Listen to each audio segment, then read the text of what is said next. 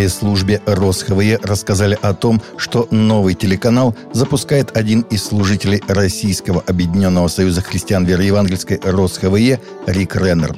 Речь о проекте телеканала «Благая весть», регистрация которого в качестве СМИ идет в настоящий момент. Осуществляются съемки первых программ в ближайшее время.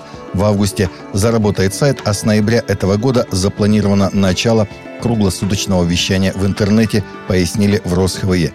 Ранее появилась информация о том, что РосХВЕ осенью планирует запуск собственного телеканала, который будет вещать на 86 стран и транслировать семейные ценности – Предупреждая слушателей о том, что он называет столкновением цивилизации во всем мире, премьер-министр Венгрии Виктор Орбан выступил против критики своей политики и обвинений в расизме, заявив, что христианский политик не может быть расистом.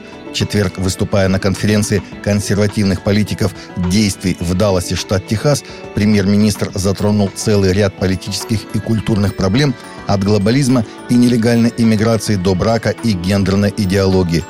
Ужасы нацизма и коммунизма произошли потому, что некоторые западные государства в континентальной Европе отказались от своих христианских ценностей.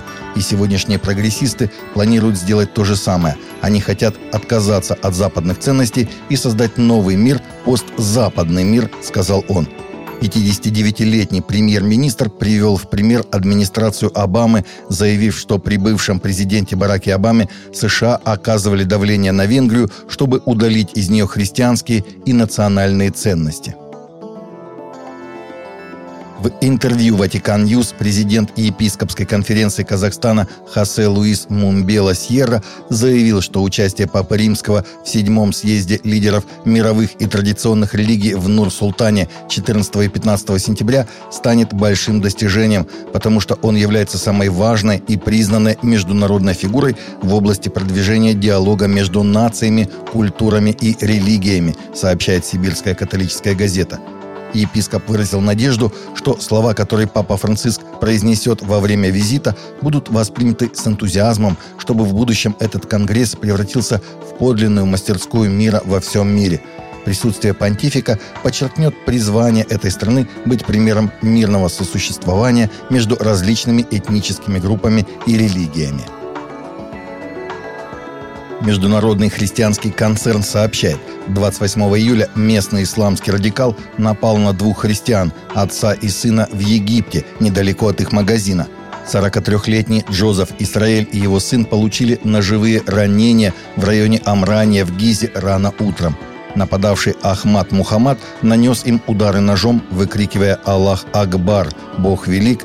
Неверные и другие лозунги, прежде чем некоторые соседи-мусульмане вмешались и предали его властям.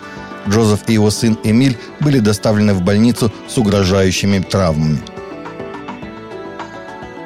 Игроки одной из самых известных в США команд студенческого баскетбола приняли участие в церемонии крещения в реке Иордан на прошлой неделе в рамках летнего международного тура команды – мужская баскетбольная команда «Оберн», которая, как ожидается, займет первое место в сезоне 2022-2023 годов, за последние дни посетила множество исторических мест в Израиле, в том числе церковь гроба Господня, которая по преданию была местом пустой могилы Христа.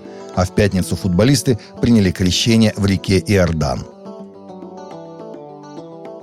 Фестиваль «Свободное радио» Open Air пройдет 27 августа в Химках, Подмосковье, сообщает сайт радио. В мероприятии примут участие следующие группы и исполнители Russia Worship Band, Краеугольный камень Казань, Состояние души, Церковь Благая Весть, Ольга Рыбалка, Заноза, Дмитрий Ватуля, Line и другие друзья свободного радио – живая молитвенная музыка, вдохновение Слова Божия, общение теплым летним вечером под открытым небом, а также благотворительный аукцион, угощение, экскурсия на свободное радио обещают организаторы. Таковы наши новости на сегодня. Новости взяты из открытых источников. Всегда молитесь о полученной информации и молитесь о мире. Также смотрите и слушайте наши прямые эфиры с 8 утра по Москве или в записи на канале YouTube.